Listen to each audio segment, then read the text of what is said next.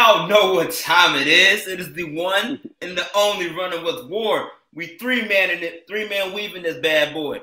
We got Gabe coming up the middle. We got a, one of our newest runners, Steve, coming in on the right side. And then if you look at the screen directly, I'm on the left wing. But you know what? I prefer the left wing because I can do my pull up jump shot and that that buck and score that basketball I can that way. So it's all good either way. But as we three man weaving this thing, we know we talk about all things basketball, and we got a lot. We got a lot of stuff to talk about, including this horrific rumor of us bringing in seven foot big men that win defensive players of the years but have no offensive game. I, I I'm not even gonna we're gonna say that for later on down the conversation. But right now, we got to start with what the real basketball is about right now with the NBA Finals. We got Game One and Games Two that just recently just been played between the Golden State Warriors and the Boston Celtics. Don't get it twisted, y'all. I am wearing white and green, but you see it don't say Celtics on it. It says Lakers, which is weird considering if you're an LA Lakers fan. But you know, long story short, I'm not rooting for Boston, even though I got the colors on. I got Golden State to win this thing in seven. And between the first two games, it's kind of been up in the air. And I think this, and I think the, the key for this specific matchup, guys, is based on how the role players play and the bench included. Because we know the stars are going to come out all, all, hitting on all cylinders. Jayson Tatum and Jaylen Brown going to do their thing. Steph, Klay, Draymond, they're going to do their thing overall as well. But how are the role players going to come out and play? G- game one, Boston annihilated Golden State in that category. Al Horford stepped up big. Uh, and, and, and, and, other key players on that Boston Celtics team pretty much took over that reigns and annihilated the Warriors to get that game one on, on, at the Chase Center. Big statement win. But the Warriors are also experienced, which is why they came back and beat Boston the way that they did with the emergence of their core, especially with Jordan Poole hitting uh, hitting from all cylinders, even from inside half court. With walking up with Steph Curry looking behind him like he's the proud big brother that my light skinned brother is finally coming along. Don't worry, brother, I understand. So that being said, man, I think the rest of this series, role players going to determine who's going to win this, who's going to win the series, and it's an uphill battle for both. But going into Boston, not a joke. It's no joke, even though I can't stand Boston for other reasons. At the end of the day, they're going into they're going into TD Garden House where it's going to be uh, the Boston Garden, where it's just legendary and it's hard to win basketball games. But the, I think the Warriors are prepared for it. Now, I'm a dishes assist to my boy Gabe so I need you to make this shot for me and telling me what are your thoughts on game one and game two, and what should we expect from this series moving forward? Um, I thought Boston, you know, in spite of uh, you know, their horrendous second half uh, as a unit, I thought they got what they came there for, and that was a chance to, you know, go into San Francisco and get a split. Um, you know, they had an opportunity to win both games. I thought they had a, a moment or two uh in game two where you know, they were in control early, you know, setting the tone. But one thing about Boston, and we seeing it is, um, you know, with turnovers. And you know, when they when they take care of basketball, they typically in business and they got a chance to, you know, control the floor of the game. You know, the defense is always going to keep them in it, but I think they got real reckless and careless with the basketball the other night. Um, on Sunday in game two, I thought the spacing, you know, could have been a hell of a lot better um, offensively, and I think it had them discombobulated guys like Horford only taking, you know, a handful of shots. That has to change. He wasn't as aggressive. Um, I give credit to Golden State for, you know, making the necessary adjustments. Draymond and Golden State, I thought they brought a level of physicality um, in game two that they didn't bring in game one. And the Celtics failed to match that. And um, as a result, you know, you, you they got thrashed in the third quarter. Granted, Golden State, we know that um, over the years that's been their magic quarter, if you will, when they really go on a big time run and they insert their will on a ball game. But Boston proved in game one that they can respond well to that. However, you can tell through the first two games, in spite of the Warriors, you know, showcasing that they are the more experienced team, that Boston is not just going to run from them. Um, and I think it's been an evenly played series thus far. And yeah, it'll come down to the, you know, role players. However, it's also going to come down to the stars as well. Um, Jay, uh, Jayson Tatum, you know, Granted, he had a nice night shooting the basketball um, in game two, better than he did in game one. But in game one, you saw him get his teammates involved, and he finished the game with over 10 plus assists. You know, maybe he's going to have to figure out a way to mix it up, getting guys involved, and maybe not having to score as much in order to help the Celtics um, prevail in this series. I still think Boston, you know, is, is the better team in this series. I'm not gonna shy away from that. I think um, they've been dominant through most of it, in spite of it being an evenly played series thus far. But um, they, you know, they still got a chance. I think when Boston loses games, they beat themselves. Um, the question is, will they take care of the basketball and continue to, you know, stick to the principles defensively? That's very good points. Very good points. And I'm looking at my boy Steve over here. Is that a Dreamville shirt on?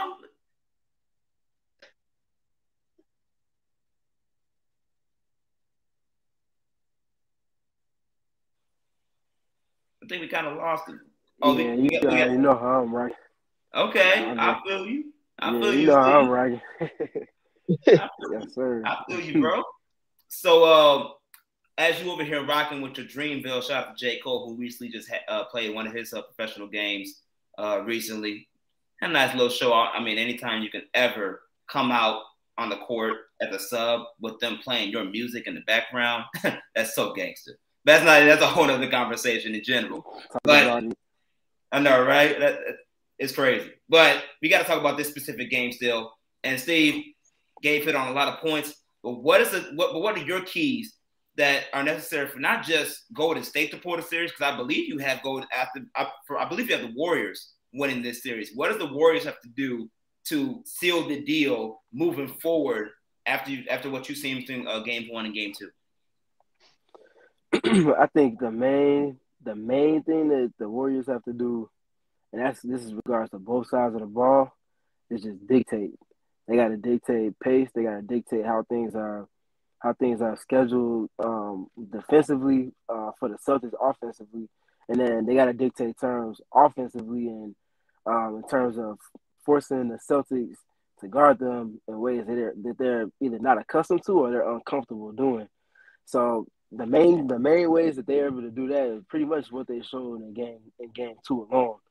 Where um, first of all, defensively, they were able to they started switching a little bit more, and the switching one through five kind of started playing with the Celtics lineups because um, them typically being comfortable playing with uh, with Horford and Williams at the four and the five um, kind of started working against them because all of the switching from the Warriors started taking away the pick and roll for the Celtics. So they ran a lot less pick and roll than they're typically accustomed to doing.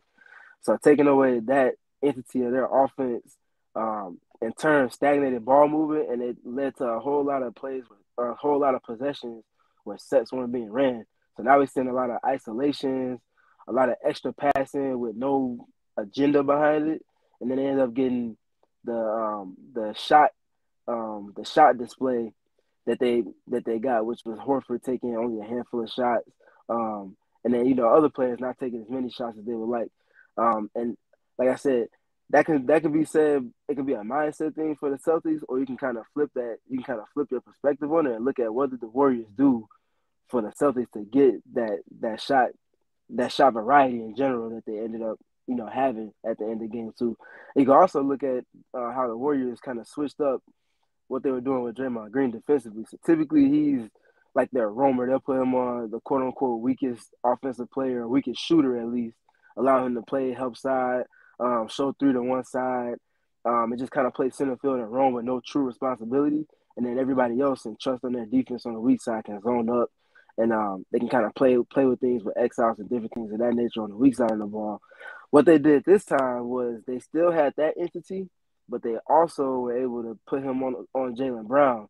So now Jaylen Brown is arguably the um, Celtics' best catch and shoot uh, three point shooter, and he's definitely their best off ball movement shooter.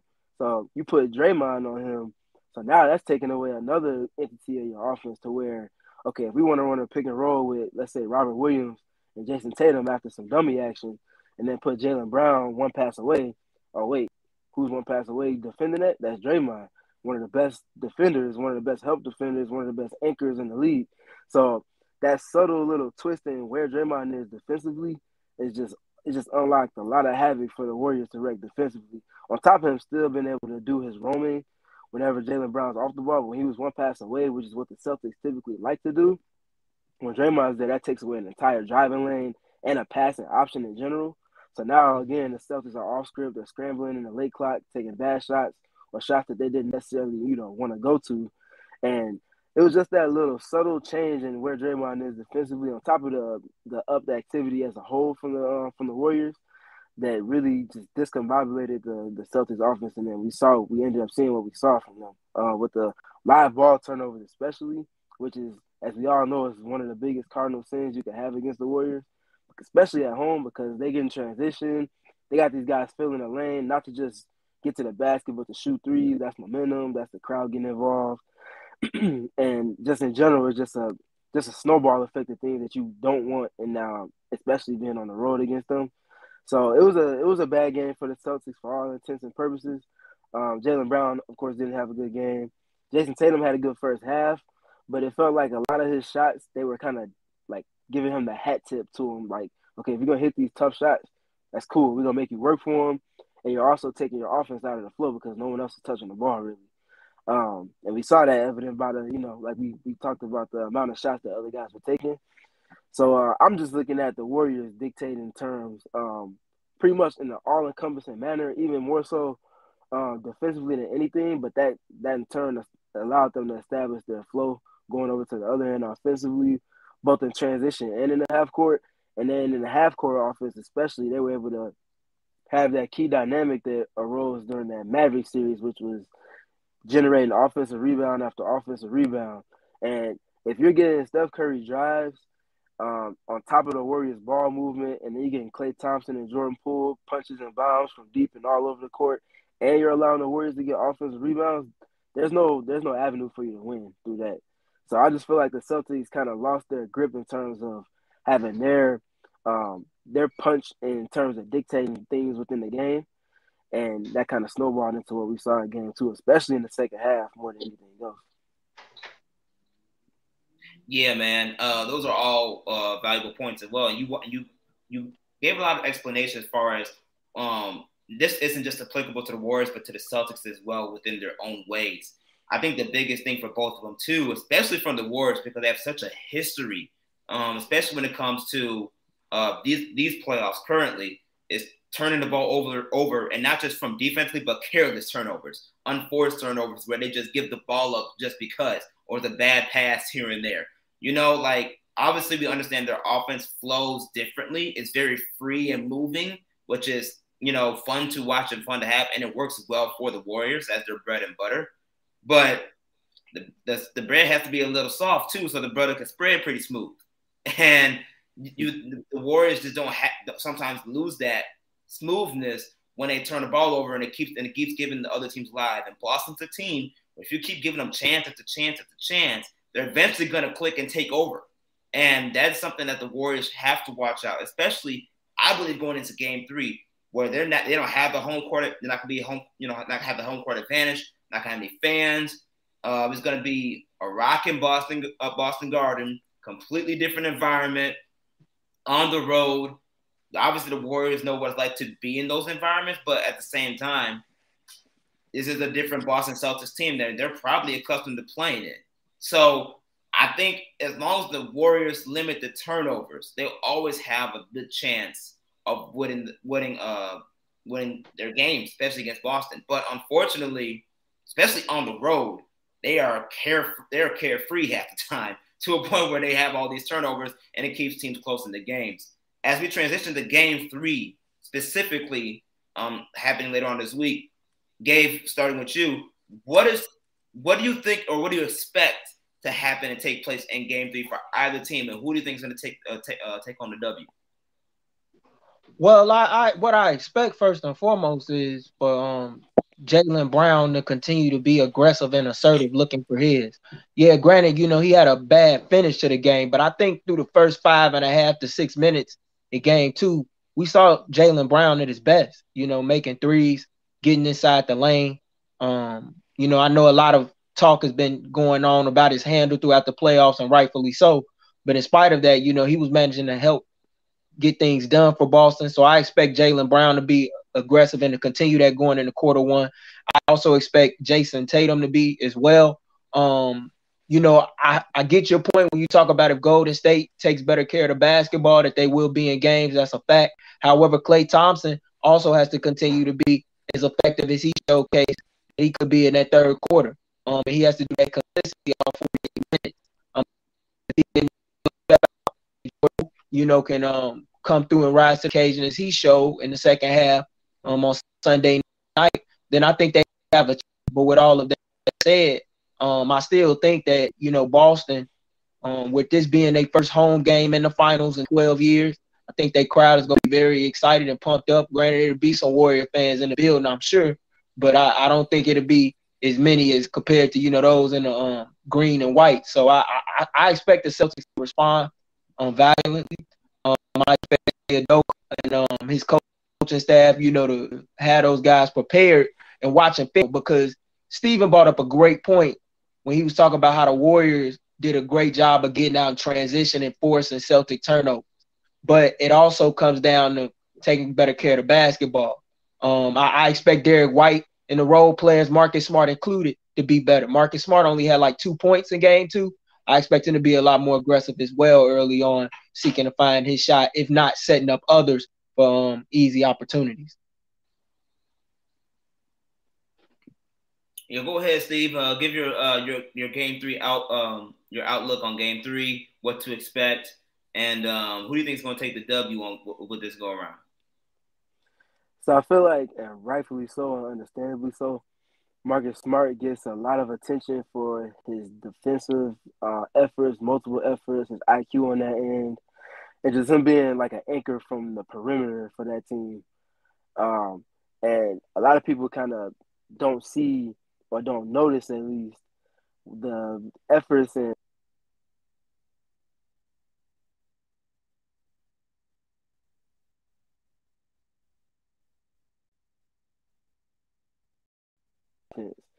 and so uh, getting others involved. And Justin, it wasn't a good game. It was an uncharacteristic game um, for the most part from him. So I'm expecting him uh, with a couple of days off from game two to game three, and then being back at home as well. I'm expecting for him to have a great game, uh, for him to reverse his fortunes that he saw from game two, um, going into game three in the friendly confines of the crib, and um, just for him to have more juice. So him having more juice is going to mean him not only being able to chase and uh, do all of the things that he does defensively, either off the ball and chasing guys, or at the point of attack on ball. Uh, for him to be able to take those same efforts and be able to apply himself offensively, uh, generating those drives which and paint touches which they need in the worst way, which they didn't have in game two. Um, and then seeing him in turn be able to move the ball to guys, allowing for second drives and wide open shots, um, just generating offense and forcing the Warriors defense to move and you know pulling at the strings of their help defense and um, just in general keeping things in flow for their offense uh, from the point of attack more than anything else. Uh, so I'm expecting Marcus Smart to have a good game in return. That'll leak into the rest of the Celtics getting guys involved uh, organically and on script, and then they'll end up playing better. I don't know if they're necessarily going to win that game because the Warriors have found things as well. Um, as hard as it is going to be for the Celtics to counter, and as hard as it's going to be for the Warriors to kind of um, mimic those same fortunes that they saw in game two. I feel like with them having just any sort of rhythm in terms of figuring out how to attack that vaunted Celtics defense, them finding things that they can that should be translatable uh, from game two to game three, I feel like that's going to give them a great chance to win. And I actually think they're going to go ahead and take game three of this series um, behind continued, you know, paint touches from Steph Curry, um, them finding ways to get Klay involved and him finding his rhythm shooting. Um, Draymond being Draymond on offense and defense, and just in general, them showing that that cohesiveness that's been the staple and signature of that team. Yeah, I, I completely agree with you, man. I expect the Warriors to come out here and make a bold statement, um, especially after the way they got in, the, in their own way in form, uh, a little humiliated after game one. I think they're going to bounce back, and it's going to be a close game, but I believe they're going to probably win within that five point range um, at the Garden. Uh, uh, game three is happening on Wednesday. We're recording this on a Tuesday, but it's happening now on. A, but the game is happening on a Wednesday, so be on the lookout for that. Uh, 9 p.m. Eastern on ABC. So be on the lookout for that. And as we transition into different topics within the NBA, uh, we can talk about the Bulls because we are from Chicago. And this is home, right? so let's talk about the Bulls, even though their season's over with because of recent speculation of the offseason so far has been all over the place. You have rumors about Zach LaVine potentially leaving and who he might be partnering up with. But aside from that, the biggest rumor came today with reports coming out that the Bulls are most likely going to see what they can do to pursue and get uh, Utah Jazz Center Rudy Gobert to the Windy City. And as much as much we need that defense, as much we need that anchor, uh, especially in the paint, and we need rebounding. Good lord, let's not get it from Rudy Gobert. Let's not go that route. the only reason why is because he has a limited offensive game, and Billy Donovan's offense is is built for you know, and uh, from an offensive perspective, you know, he needs to participate in that. Rudy Gobert doesn't fit that, and it doesn't fit the Bulls scheme schematically when it comes to versatility. Um, but at the same time, I think the biggest thing we have to acknowledge is the elephant in the room, which is, bro, you have a stupid huge contract you just signed where you're getting paid to a 25, 30, almost 30 mil a year. That's only going to go up down the line with the salary cap increasing. I mean, I get it.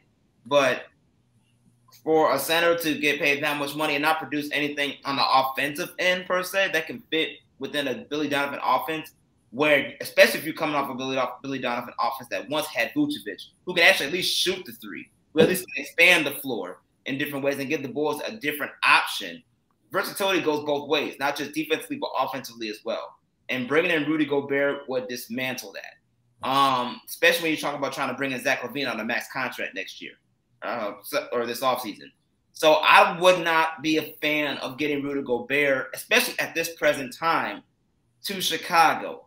I'm more of a Mitchell Robinson guy. You go to the, you can get Mitchell Robinson from an off, he at least has a decent uh, expanded game from an offense perspective. Not where we want to be, but he can give something at least. And he does bring that young intensity from a defensive perspective, protects the paint, and he can rebound. I think having him and then bringing a solid backup can help with that paint perspective. But Rudy just is not the answer for the Bulls, especially right now with the way that contract is looking for no offensive game at all. Um, I just I just would not pull the trigger on that. And I hope they fix that situation in Utah because you already know their coach is gone. So all right, so with him being gone, I best believe and feel like Donovan Mitchell's going to be right next. So Rudy may actually want to stay because that might be his team. But who who knows? Um, sticking to the Bulls though, man. Steve, I'm gonna go to you on this, man. Is Rudy Gobert the answer to our defensive and rebounding problems in Chicago, and is he worth the risk of going after this trade? All right, so the discourse around Rudy Gobert, it's been just growingly just it's gross. It's gross. I just gotta I just gotta put it say it say it for how I see it. It's gross. Um, yes, some of the some of the things that have been said are extremely apt. Um, outside of screening, offensive rebounds, and being a vertical spacer, um, he doesn't offer much offensively. Um, however, the caveat to that, we look at guys like um, Robert Williams is an exception in a sense because he has a knack for making uh, passes that most centers or front court pieces can't typically do.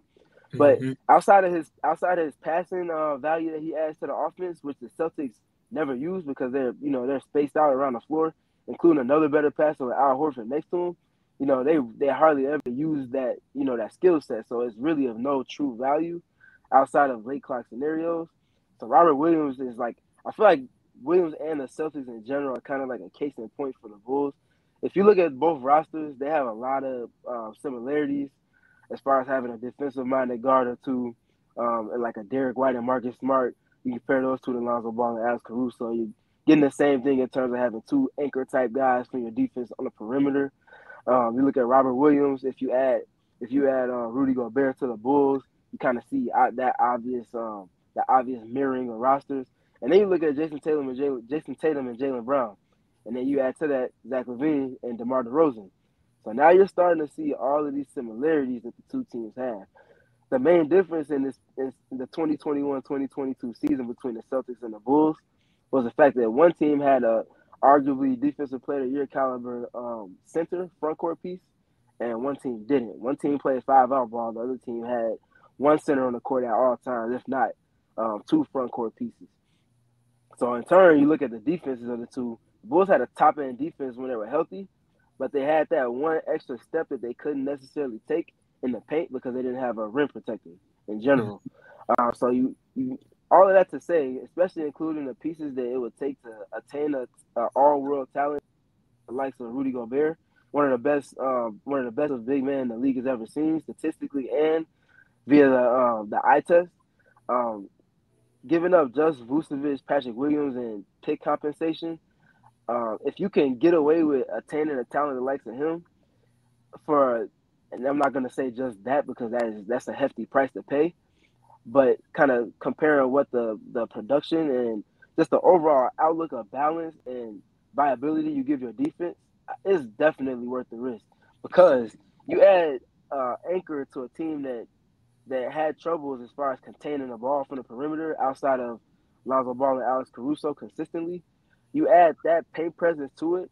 Now, those two guys who were arguably the well, not even arguably, they were the, the best defensive backcourt in the NBA and two of the top, I would say, eight defenders for that first what two and a half, three months of the season. You add to that an elite, the the best uh, rim protector on top of that. That makes the defense that much better. And then you in turn you play in transition more, which is something that the Bulls couldn't do in the second half of the season because they couldn't generate and sustain stops on the defensive end.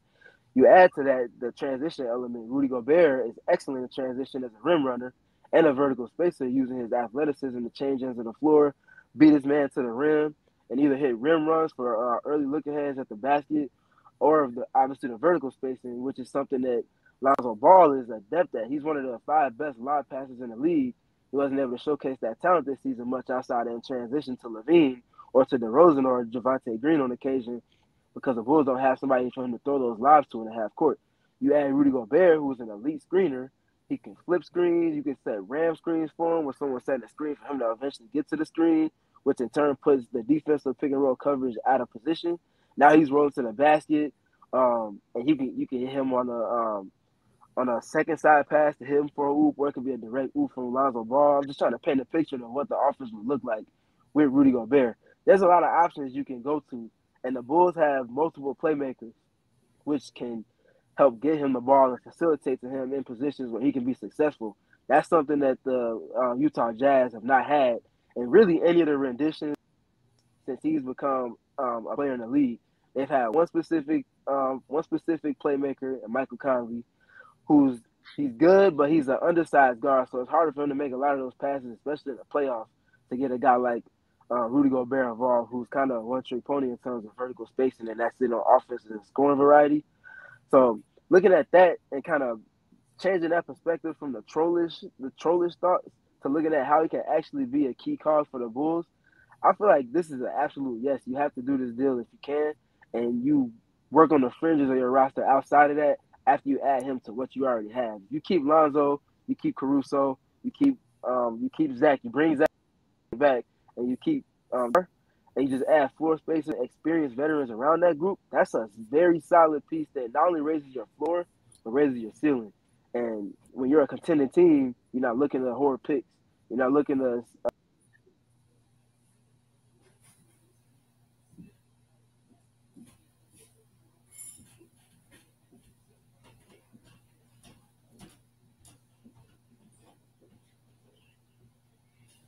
Oh, okay. I think we lost Steve in there.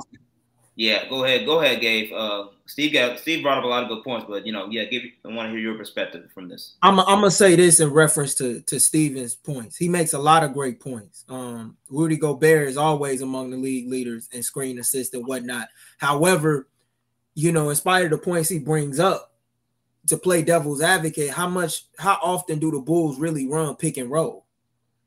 And that, Can and I that that real quick? Yeah, go ahead, but no, go ahead. I mean, because I don't do it much, and then Billy is not as willing to open up his playbook to the level of which Quin Snyder is oftentimes. So to answer that question directly, the Bulls didn't run a ton of pick and roll. Exactly. That's because they weren't using Nikola Vucevic the right way. Like they had a they had an all world talent at center last season in itself with Vucevic, and there were games where he struggled to even get touches and specifically in positions where he can actually showcase his skill. So if you have an all-world center, you're not necessarily using him to the extent that you should when you're healthy. You know, you take a center that's less apt in terms of being able to do more things. He's he's good at a few concise things, so you use him for those key things, and you integrate more pick and roll, which is another thing that the Bulls half court offense needed, um, especially when they weren't healthy. You know, so using that pick and roll should be something that's um, increased moving forward for Billy Donovan and adding Rudy Gobert in place of Vucevic and doing so there makes them a little more dynamic, in my opinion. Take away the shooting, yes, but you add that roller, that's that's, that's pressure being generated. Somebody's gonna have to account for him, whether it's the pick and roll defender that that's guarding Gobert or the low man. That's no that is gonna open up shooters for the Bulls. I'm just no thinking doubt. about it from that perspective. No doubt, but but and I agree they do need to open up the playbook more and allow pick and roll. And you talk about how they weren't using Vucevic the right way, and some, in my opinion, sometimes they weren't using Lonzo the right way because Lonzo showed when he was in New Orleans that he could run a pick and roll with Zion. But you know, with all that said, I'm gonna bring up the numbers in which Rudy's getting over the next four years, money wise 38.1 million, 22, 23, 41 million, 23, 24. He's also getting, he's also getting, um, as I just lost it, but I got it back up now. 30, he's getting 43.8, 24, 25, 46.6 million play, play, uh, player option, 25, 26. That's a lot of money to be paying a limited bid, especially when, especially when I see bigs in the draft, such as Mark Williams out of Duke, who possess the same skill set that a Rudy Gobert does, who can also be a defensive anchor, who can also be a good um, rim runner and a roller, and a guy who can also get down and and um, defend guards out of pick and roll switches. He's not afraid to play against them. As much as I like Rudy Gobert, and I do think um, I, I, do appreciate the fact that AK and Mark are at least trying to go star hunting. I think it's very tough to give up a guy like Patrick Williams when you're thin on wing depth um, for the services of a Rudy Gobert who's limited offensively. That's not a knock on Rudy Gobert. He's one of the best defenders in the league, and I do believe if you if you were to bring him to Chicago with Lonzo and Caruso being your anchors on the perimeter with him, yeah, you go from a, a, top 10 defense to automatically top five or three in the league. Um, they would be very exciting to watch. And you can also, he can also cover a lot of ground and help out in areas where Zach ain't willing to do it, or DeMar may not be able to as well, and other guys. But I just I find that a hard move to do. And Vucevic, like you said, he provides versatility. You can play with him in a pick and pop. Um, Mitchell Robinson is another guy I would go after over Rudy because one, he's younger. Um, and Mitchell has shown the ability to actually expand his game to a certain degree. Like he has a little outside shot, 15 to 18 foot range. He can, you know, he, he's a good rim runner. He's a roller. It's so many bigs that, you know, even like I would even take a chance on a guy like Clint Capela if I'm gonna make a trade uh, for a big over over Rudy because he's just as good as well when it comes to setting screens and, and, and rolling to the rim. And I mean, those bigs, you can find those type of big men. I'm not saying that Rudy Gobert isn't a great big in his own right, but I, I just feel like when you you're thin on wing depth, you can't trade a guy like Patrick Williams away unless if you're getting a top 15 player back in return. If you really want to go big game hunting, if you the Bulls, like I can understand it maybe if it was like somebody like Bradley Beal on the table. But Rudy Gobert with that contract, and I understand scare money don't make no money, but you also got to think smart because once you get Zach on a max deal, now you got three guys under max contracts, or two if you get them. You got Zach and you got Rudy Gobert, and that kind of leaves you thin. And that third max guy who you bring in is definitely gonna have to be a bucket getter and a guy on the wing that can provide them with some instant offense. Because as much as I like the Bulls and I think they're getting tougher, and I think they have what it takes to take that next step moving forward, once they get a couple more pieces, Rudy, I, I, just I don't I don't like his fit here because I don't think Billy is willing to open up and expand upon his playbook. You know, it was different when he had Russell Westbrook. I think Russell's a guy who forces you to do that. I don't know if Lonzo's that type of guy yet. You know, and, and Lonzo, I, I think he's talented enough to be a guy that leads the league in assists one day. But I, I really I, I don't know. Like I said on the show many times, I think Billy did a great job this season with the pieces that he had and the, the um the injuries, you know, being off and on throughout the year. But we're really about to see what Billy Donovan is made of. And if you get Rudy Gobert here, um, your offense is gonna have to you're gonna have to open up the playbook a little bit to get him involved and to make sure that you maximize the the asset that you have in him. Yeah, guys. Uh, Bleacher Report, Jake Fisher, uh, NBA writer, at, that came recently came up with this article stating that not only are the Bulls a potential destination for uh, Gobert, but it's also the Hawks and the Raptors that are showing interest. So if you talk about maybe you, you mentioned Gabe uh, going after maybe a Clint Capela. you could do a three-team trade maybe with the Jazz choose to go that route and get younger, trading some picks here and there. You bring Capela over to Chicago while Rudy goes to Atlanta. That could be a difference maker too if they were, um, especially for Atlanta, considering that they're trying to not only go after Rudy Gobert, but also go after Jerami Grant, which DeAndre are uh, yeah, and DeAndre Ayton. You know, there's a lot of potential options out there uh, for the Bulls to look into when it comes to filling this specific role uh, from a deep from a center perspective, man. And like I'm with Gabe, I just don't know that price is too steep, man. Especially if you already got uh, you know, scare money don't make no money, but you know, it also but risk there's risk with all that. And Marc Eversley and AK are known now for taking risk, but it has to be very strategic. So I can't see them making a move after Rudy Gobert without knowing in the back of their minds they're gonna have to get some additional other pieces to go with that, while also re-signing Zach LaVine. So we'll just see how it goes. We know how, we know how um, AK and Emmy are good at and what they do, and they have shown that they're willing to at least go that extra mile to figure out what's next. I'd rather take that than what the hell we just experienced with Gar Paxson over the past decade. That being you know said, he could fit though. You know what Gobert could fit, and I'm shocked that they haven't been in the reports and the rumors. Charlotte, Charlotte needs a big like him, who can anchor and protect the rim. And LaMelo, he'll find you, and he's gonna play in the pick and roll.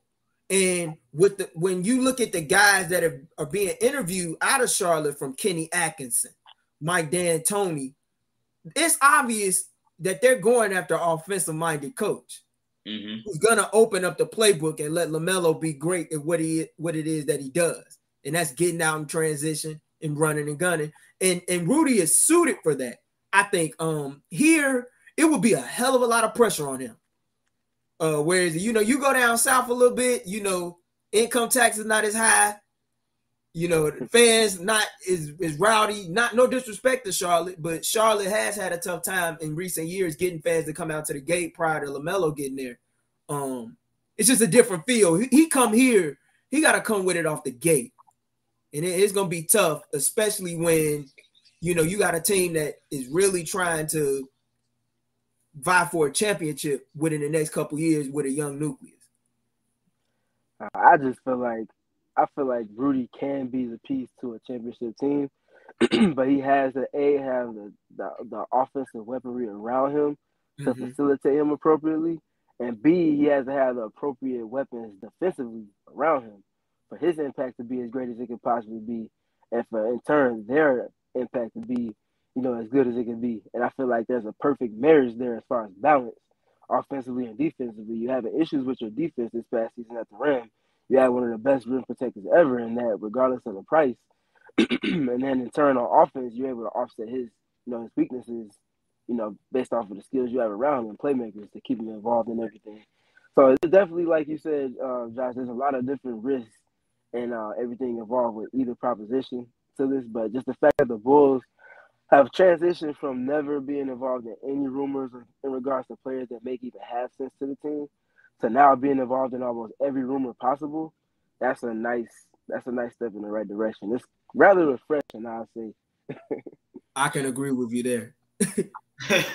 oh yeah, most definitely, most definitely. And as from a pressure perspective, Gabe, that's a good point about bringing Gobert here. He has to be able to live up to the expectations that's going to be set here. But I will say, if he do, if MJ messes around and brings Gobert, with the right coach from an offensive perspective to Charlotte, putting that with Melo, that raises the stakes even higher. So they got to get a big.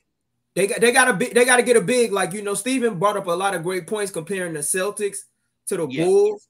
Um, I see some similarities with the Bulls and the Hornets. The only difference is the Bulls have defensive anchors on the perimeter. I think Charlotte is still a much younger team trying to learn how to win and how to defend at a high level. They got guys with the potential to do it. They just got to get a coach that come up in there or assist and be like, hey, if you want to win, this is what's required. And I think they need they need a vet of Rudy Gobert's caliber um, to come into that to that city and and show those guys what it takes to win. I, I, think Gobert can be a championship caliber piece as well. But like you said, Steven, he has to have shooters around him and a, and a lot of great offensive weaponry. Um, the Bulls are still trying to add shooters. You know, outside of Zach and DeMar, I mean, you got Coby White, but we're still trying to they're still trying to find out what their roster intel looks like outside of their two um, co-stars.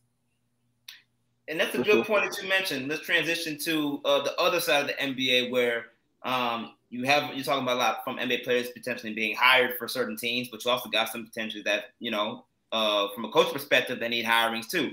Quin Snyder has officially left the Utah Jazz. You also have uh, well on the WNBA side, you got Derek Fisher who just lost his job. So that's a oh, that's a uh, so he just lost his job from being the GM and the head coach for the LA Sparks. Um, but Charlotte is one of those teams that is searching for a coach, like you just said. Um, obviously they're going for the offensive mindset, but who is the ideal fit for the Charlotte Hornets and based on where they're trying to go? Because the coach not only has to bring an offensive mindset, but they also got to bring some maturity in this because last time I checked, Moss Bridges is definitely drinking lean on Instagram. I don't know what's going on with that. so, so because of that, you got to be able to handle the off on the court, but off the court, dude is drinking lean too. So who is the coach that ideally fits building a culture in Charlotte? Like, who is the type of guy that you can not only play for, but actually build and grow to help mature these young guys that are currently on this roster that are the nucleus for the way this team for, and the core for this team to go moving forward? In my opinion, I I I don't know if he's a guy who can be like a father figure to him, but from a basketball standpoint, making sure that guys are on their P's and Q's ready to come on the work. I wouldn't mind seeing Mike D'Antoni in this situation, and I'll tell you why. He's a guy who knows how to maximize the most out of his point guards. Um, we seen it in Phoenix with Steve Nash. I got a chance to see it, you know, in person with Houston when he had James Harden. He pretty much moved him from the shooting guard spot to the point guard spot, letting him create um, on the offensive end. I would love to see him with LaMelo Ball um, and, and, and see what he does from a from an X's and O's standpoint because I really believe that offense could take off. They've already been to me a top 10 or 15 team, uh, like top 10, 15 team to watch on League Pass on a nightly basis. If you watch the league every night, I think they could elevate if they brought Mike D'Antoni in there. Quin Snyder, I would like to see Quin Snyder in there as well. Um, but if you get a guy like Mike D'Antoni, my only thing is with him, you got to bring a defensive coordinator type of guy into the equation. That assistant has to be a defensive minded first assistant. Um, because Mike is so offensive heavy with his game plans and whatnot to the point where I'm not gonna say he doesn't care about it, but he can kind of lose track of it sometimes. So I would really like to see either Mike D'Antoni there or Quin Snyder. They definitely need to give Quin Snyder a look. Um, I know Kenny Atkinson is in that top two, but I think with Quin leaving Utah, um, they may have to wait a couple weeks longer to see who their guy truly is moving forward. Yeah, that's a good point. Um, I'll go go ahead, Steve. For me, it's Kenny Atkinson. I feel like he's the he's the perfect target to have as far as being in the the final the final rounds of their interviews and decision making for this for this vacant uh, coaching spot. and I feel like he's the best the best decision here um, because we've for as good as for as great as Mike D'Antoni's been, he's always had multiple established veterans to run his system.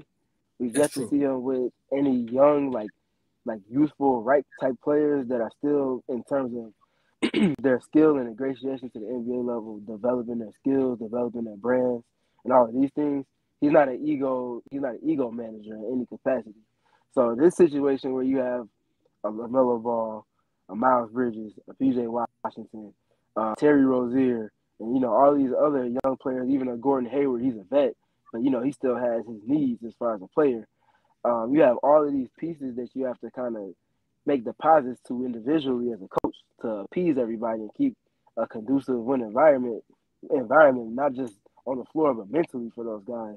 That's not that's not Mike's cup of tea. Um, as far as at least his history as, as history suggests. What makes sense most for me with, with Kenny Atkinson is we can look at his most recent stint as a head coach with the Brooklyn Nets.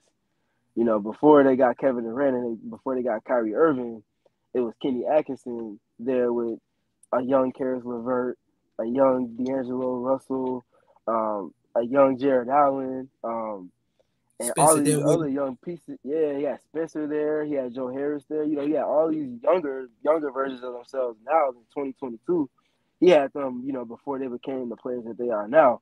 And he had them all in one environment, and they were all playing at a high level to the point where they made the playoffs.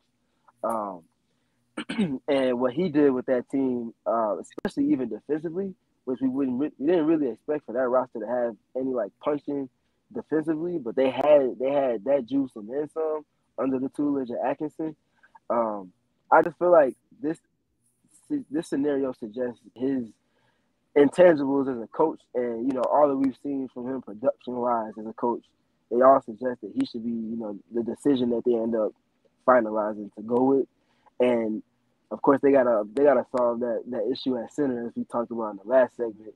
But I just feel like he's the perfect coach to have because he can he can manage all of those younger egos. He has a track record of doing so, and just in general, he's just a different style coach that I feel like is fits the the way that their roster is set up at the moment.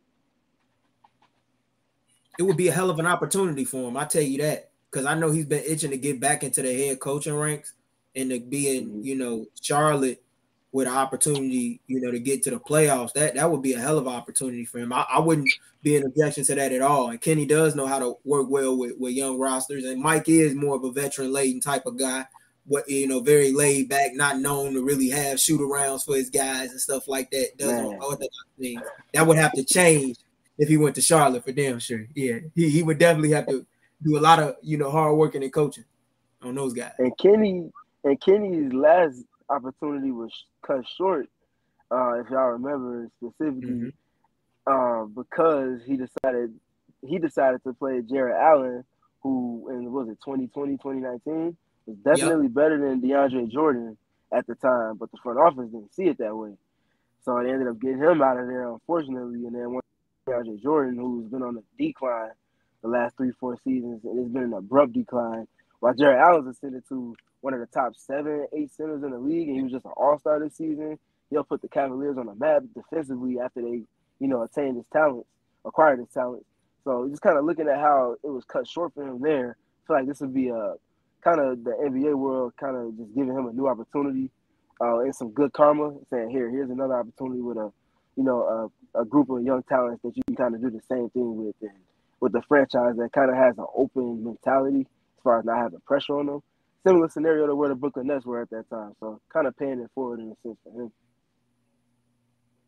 Yeah, Kenny Atkinson, I think, uh, will be a great uh, asset, like you mentioned, Steve. He led the, tw- the, the Nets in the 2019 to the playoffs with the that, and that was the year that turned D'Angelo Russell into a max player. Uh, before he ended up maybe an All Star before he before he ended up getting that part of that trade, that sign and deal trade that brought Kevin Durant to the Brooklyn Nets. Um, mm-hmm. but there's um, there's some other coaching um you know situations that took place. We obviously know about the Jazz and Quin Snyder being gone, but the Lakers themselves hired uh, Darvin Ham uh, former Bucks assistant, as their head coach. And there's a lot of, you know, speculation per se, how they're going to make this work, especially with Russell Westbrook. Um, having, like I think, having a guy like Darvin Ham there, um, who has experience with with superstars, not just playing against superstars. Because I mean, he did play against LeBron James, and he's still one of the top three best, top two best players in the league. Um, after all these years, so you played against LeBron, he played against top tier talent. Um, you know, part of those bad boy Detroit Piston team, those Detroit Piston teams that won, that, that had those championship Eastern Conference Finals runs. Um, but at the same time, He's also coached them. I mean, he coached Giannis to being a champion um, as an assistant coach. So he knows what it takes to work with stars um, to get them to that next level. And on top of that, you retain Phil Handy, who I think is a key part to this entire Lakers roster moving forward. Um, because of the respect that the, the, the stars have for Phil Handy, they love working with training with him, and on top of that, his expertise that he brings to the game. So to be able to um, have those components in place, and just from the way he spoke at this press conference, I think he will find a way to make it work with all three of those guys, especially if Anthony Davis can stay healthy and if Russell Westbrook can be the Russell Westbrook of old. Um, I think they there is a slight chance, and I do have hope in Devin in Darvin Ham to help at least put this franchise back in the right direction that it needs to go. Um, what was your guys' reactions? I'll start. I'll start with you, Steve. What was your guys' reactions regarding the hiring of Darvin Ham, and where does this really take the Lakers moving forward?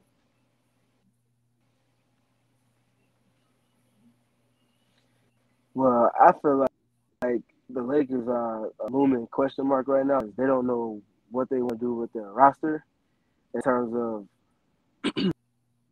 are they going to keep Russ? Are they going to trade? Um, the allure of the Lakers is not what it typically is because they haven't succeeded to the extent that they, you know, suggested they would after winning the championship in the bubble. They went from the championship in the bubble to a first round exit last season to missing the playoffs entirely this season.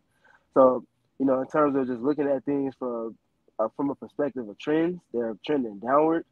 Uh, and on top of that, their best player is LeBron James, and as all encompassing as his as his you know dominance is, he's on the decline of his career as well. Now, obviously, for players like him, P3, or even like a Steph Curry, when they hit that that 31, 32, 33 and older age, yes, they see regression, but they're a lot, a lot more you know, than most other talents are of the superstar, you know, realm. So yes, they have an older LeBron, but they also have to make sure that there's full talents around them. And this is all into having a coach. Uh, I'm I was of the, the group of fans and kind of um, outside on series for the for the Lakers or for the Lakers, excuse me, just looking in terms of their coaching. And I feel like it wasn't the issue last season.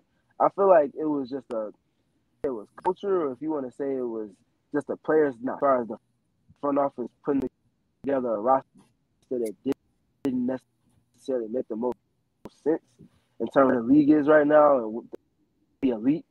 Um, so I, I'm I'm just kind of up in arms about their coach situation.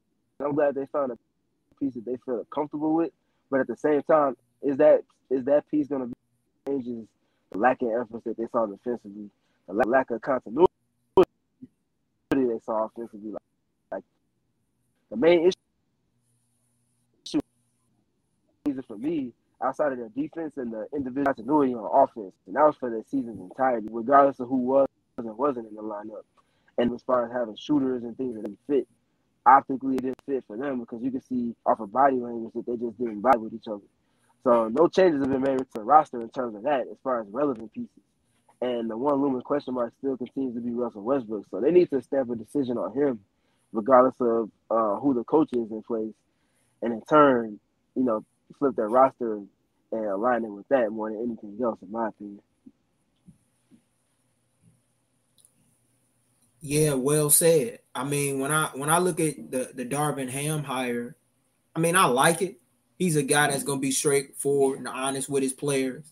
Um, he's not gonna have no agendas and no BS at the door. You know what you're gonna get. Um, he's gonna push his guys.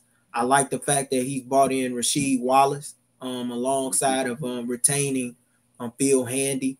I think that'd be great for a lot of the young players that have experience, vets in the locker room, guys who have not only um, won or in Darvin's case, he's one as a coach in the league as an assistant, but one as players. Um, I think that that's a, a great thing to um, bring into a locker room. But with all of that said, they I still got a lot of questions about this roster, and I think that's the first order of business that the Lakers front office has to take care of is finding that um that decision as to what they do with Russ.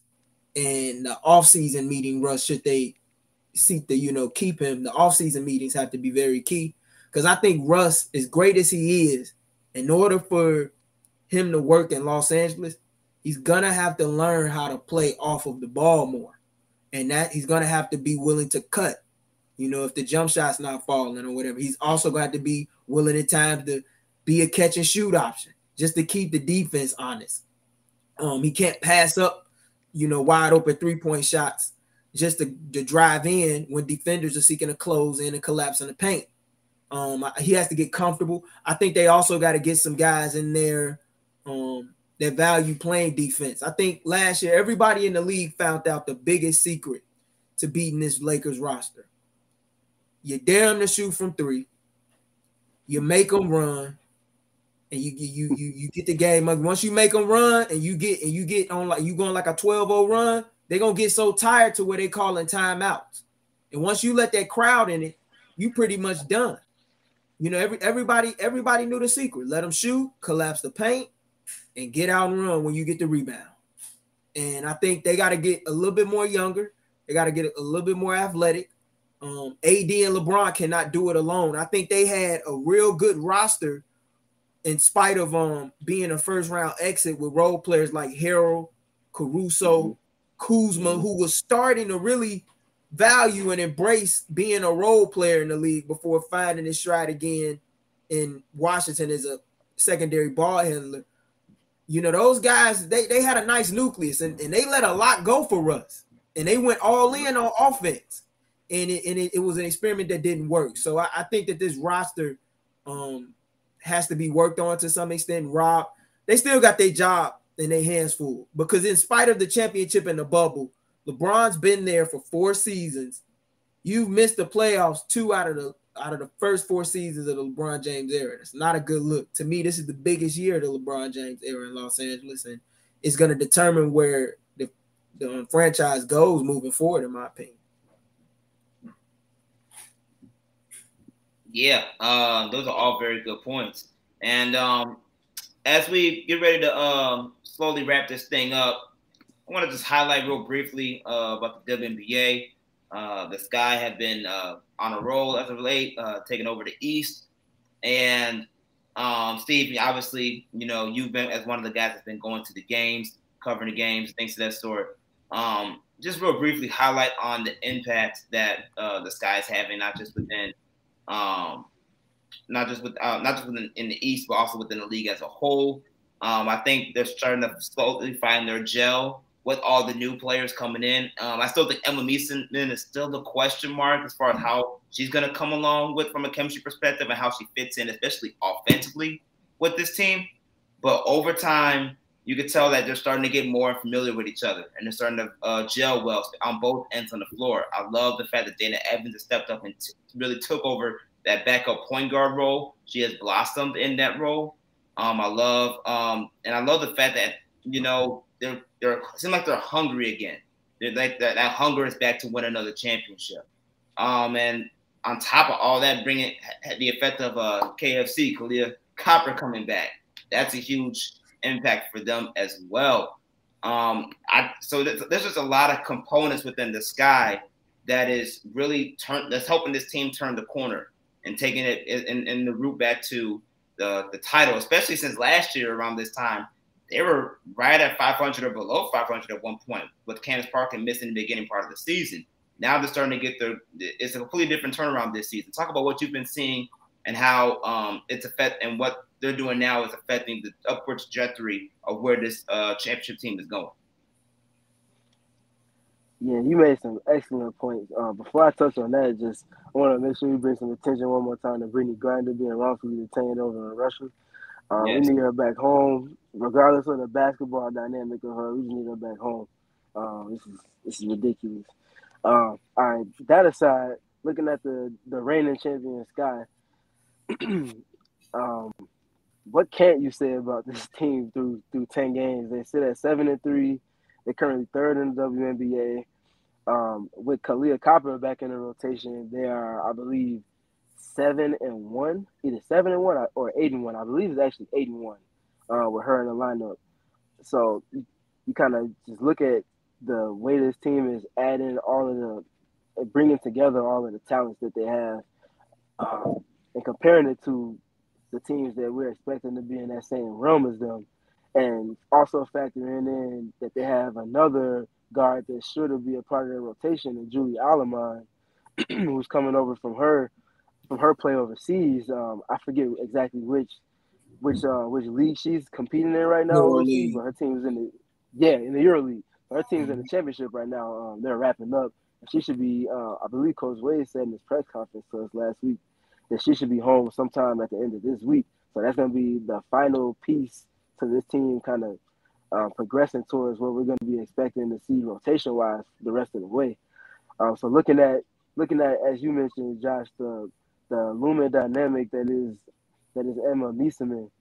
Um, she's she is everything, um, and this is not to bash uh, Stefanie Dolson in any way, shape, form, or fashion. Emma's just better. She's not just better for the sky; she's just a better player in general, and she's already shown that through ten games. And Coach Wade, without saying that directly, because obviously you know he's a head coach and he can't say things like that, but he's kind of subtly hinted at feeling like Emma's a better choice as far as being a piece to put next to Candace Parker in the front court, and also play with Azurá Stevens and play all three of those front court pieces at the same time. Emma's just been a godsend from the offensive end, being a connector, uh, whether it's the dribble handoff scenarios, playmaking from the post, um, spacing the floor and shooting, being a screener and passing on the short roll, doing all those things. To even more so on the defensive end, where she's able to hedge out She's able to play at the level. She's play, she's able to play a short drop, causes a whole bunch of deflections on the ball and off the ball. She's tagging rollers. She's pill switching with guards. She's literally doing everything. And a lot of the stuff that she's doing outside of the steals and blocks shows up um, don't show up on the stat sheet, where it's like the little things of communication. She'll scram guards out of um, mismatches in the post, um, and then put the other team in the rest of the clock because they they thought they saw a mismatch and then it's not there. Um, she's coming over at help, doubling on the block on drivers.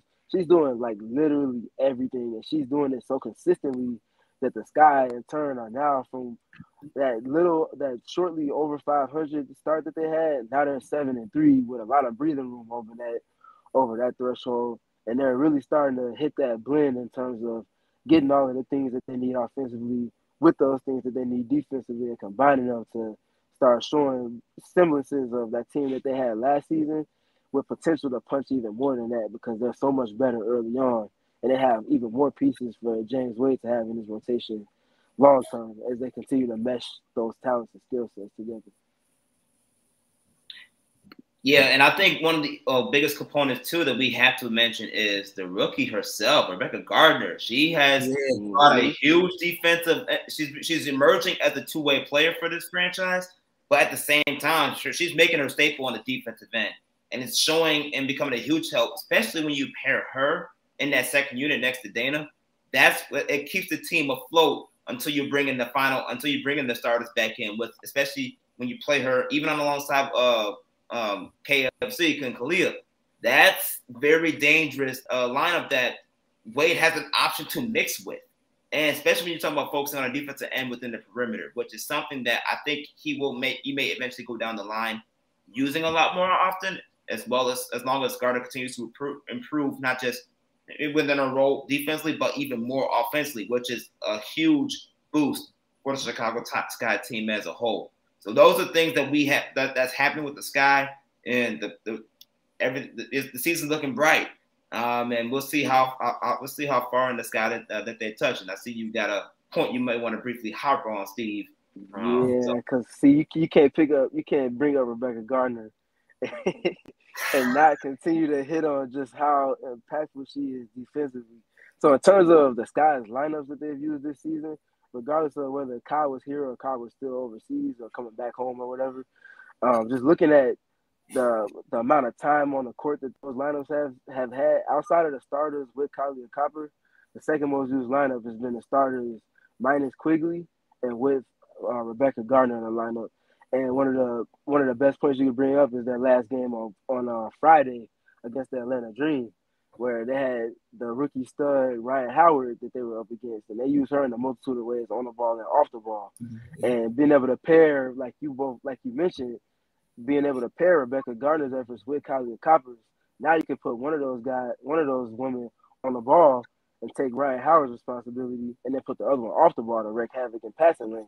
And that's quite literally what James Wade did with their with their uh, with their plan of attack against against Rhyne uh, on Friday. They literally put one of those two on the ball, let the other one work off the ball, and they were able to take away essentially both sideline actions simultaneously to force the force the dream into a lot of late clock situations. And that I feel like was their first test against the elite wing offensive weapon to pair those two against. And the returns were ridiculous. Um, I believe Rhyne had her second lowest usage percentage, and then she had her second worst um, efficiency wise scoring game. Her second her second lowest uh, scoring total as well. Uh, so being such a score first phenom and being able to be held in check by two veteran defensive uh, defensive wings, I feel like that's just a great example of what can become even more resounding as far as an effective impact on the Sky defense. Just between those two individually, not even talking about what everybody else did defensively. Uh, so I feel like that was a great point for you to bring up uh, with bringing up Rebekah Gardner. And if it wasn't for Rhyne Howard, I feel like she would have a lot more say so in the rookie of the year, the, the, rookie of the year race. But you know, she's gonna run away with that eventually, and rightfully so. But yeah, I just had to definitely bring that up with Rebekah. They got more depth than I ever seen, man. Um, compared to last year. I mean, what I like about it, what I like about it the most is it allows you to keep the vets fresh. You know, from Slew and uh, Quigley, you know, doing what they do. Uh, like Wade got a lineup, man, where he could pretty much go like nine deep, you know, and uh that's something that is gonna make them a real intriguing watch, you know, moving forward. And you can tell that they taking a start to this season uh, very personally, you know, after the way they started last year, you know, um, playing, you know, 500 ball, sub 500 ball, you know, got people in and out the lineup. You, you can tell they really taking um first, you know, half of the season very seriously. And they trying to set the tone early to um, make sure that they put themselves in a great position come playoff time. Most definitely, man. We'll be definitely checking the sky out throughout the rest of the season, and also checking out to see what uh, how many All Stars we're gonna have for the team when we're playing the mm-hmm. All Star game when they come to Chicago next month. So definitely gonna be on the lookout for that as we continue to cover the game, uh, cover the season for the Chicago Sky. We are in the building, literally and figuratively. we are in the building with the Sky man. So definitely be on the lookout for all of that and the great work that guys like uh, Steven and our man Chris are doing and covering the Chicago Sky. Um, and as we wrap up this show, I'm gonna end a note on a very good note because we talk about Chicago Sky. Chicago Sky have one player on the team who is from you know DePaul. She a real blue demon. Uh, to, to, the, she's a part of the Blue Demon family, Allie Quigley. We're gonna continue with the Blue Demon family aspect because Coach Stubbs is getting these recruits, boy. He's getting them. Mm-hmm. They coming to the mm-hmm. shot, man. They just picked up another recruit recently, uh, class of 23, uh, 2023 four-star player, uh, power forward, Tafari Gapere. And um, man, Coach Stubbs is not, he's not he's not playing any games. He's he has a lot to do rebuilding the culture of, of DePaul, which I believe he's done a great job in so far this season or this past season. Um, Javon, you know, Freeman Liberty set the tone uh, for the for the uh, the team moving forward as he's now, you know, being going through the NBA draft process and recently reportedly had a workout with our with the hometown Bulls. So we wish him nothing but the best with that. But they're setting the tone for net, next year and years to come. And uh, he's already had a top recruit, I believe, in Nelson Cruz coming through. You adding now yeah, yeah. So now you mm-hmm. over here adding another top 23 uh, recruit. I, one of the things I've, I've, always heard and known was Coach Stubbs, if he, he can coach, but one thing he can do is recruit.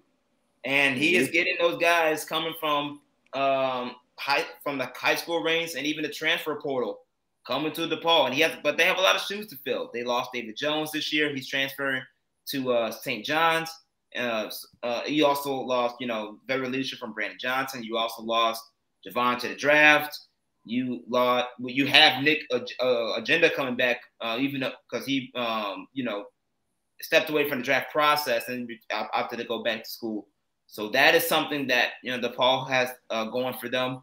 Um, but knowing Coach Stubbs and and the, and that uh, circle in general, they're trying to make noise next year and they did a. I think they sent a very good statement this year. They didn't win a lot of games per se, but they already doubled their win so, uh, total from the last year. David Lato was there, and on top of that, you also sent a message competitively. I want to say uh, half of the conference games that they played were all decided by five points or less.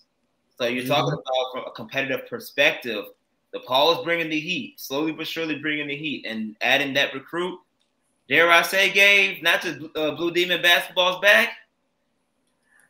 I, am not gonna say it's back yet, but it, it's on the rise, and I think it's in a good place. Um, you know, because I've been following the program since I've been there, like since I touched down on campus fall of 11. So I mean, it, has been some rough years, but it's promising. Um, you can tell that they got a real coach in the building. Um, and and, and I got to give credit to Paris Parham. You know, his uh lead, one of the lead assistants, Bino Ranson, and those guys. They've been on the, out in the field working too. You know, as much as Stubbs has been an excellent recruiter dating back to his days at Oregon. Um, he has a hell of a coaching staff besides him. Um, I think I, I, I, like where they're going, and they had they they they showed progress last season. You know, competing in games, beating some top teams in Wintrust, such as Seton mm-hmm. Hall, beating Marquette on senior night. You know that I can't even recall last time that they beat Marquette in their own building, um, at, at home. You know, in front of the fans. Didn't so that was a UConn a scare as well. Yeah, they they they they competed with UConn for a bit. You know, I mean, this they, they I, I, like where they're going, and I think they're gonna have a nice backcourt with Zion Cruz and um Ahmad Bynum, Will Bynum's nephew. You know, who redshirted this year, who will be mm-hmm. in the mix. Um, they they they're gonna have they're gonna be loaded at the guard spot. I just worry about them from the big, but if they if they could build off of the momentum that they have put together in year one, I think they got a chance to do some great things. You know, if, if you a, a program like DePaul, you would take like six plus wins in the conference like they got last year, if I'm not mistaken. They didn't even finish last. So that was a big improvement. You know, you think about all the years since they've been in the Big East, they've been down. Um, I won't say they back yet though, but they definitely on the rise, and it, it's a great thing to see. And last time I checked, they still in the running for Emoni Bates. I was gonna mention that he, had, he hadn't even chosen school yet, and, and, he in the top six. So if they can get him in the mix, it's gonna get real interesting then I, I, might have to say, hey, it's looking real good. I feel you. I feel you, man. I mean, definitely gonna have to make a, uh, an emphasis to check out some of these Blue Demon games next year, man. Uh, over there at Wintrust, because when because when because when Wintrust is rocking, hey man, there's nothing like it when you're talking when you talk about the city of Chicago having basketball uh, at an elite level like Paul has the potential of where they're trying to take it. Um, that being said, man, this wraps up the show. Thank you for running with us because, as you can see, we don't stop running. We keep it going fast break style, and we have done all we. I mean, we just we just getting started. We got so much going on, uh, going on with Chicago Sky Play. You know, we're obviously gonna keep in touch with the Bulls. You know, and the WNBA as a whole. Brittney Griner, we need you to come home. We want you to come home. So let's do let's continue to support, do everything we can to get her home, as well as support the WNBA as a whole. If you're a true basketball fan, come check out these games, man. Watch these games, support and invest in these games because they are the real deal. And moving forward um, with my guys, man, Steve and Gabe, is there anything you would like to say to the audience uh, from any projects coming up uh, that we need to highlight and make sure that our audience pays attention to? Go ahead, Gabe. Not at this time, man. I mean, I'm just watching a lot of basketball, watching the finals. Um, definitely watching the sky, trying to check out and see, you know, what's going on in the local scene.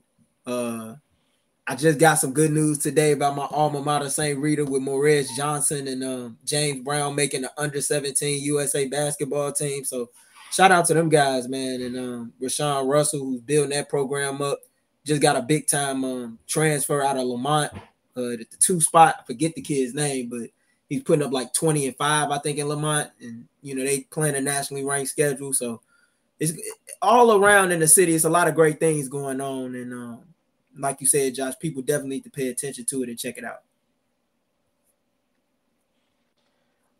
Well, for me, just keeping an eye out for everything pertaining to the WNBA.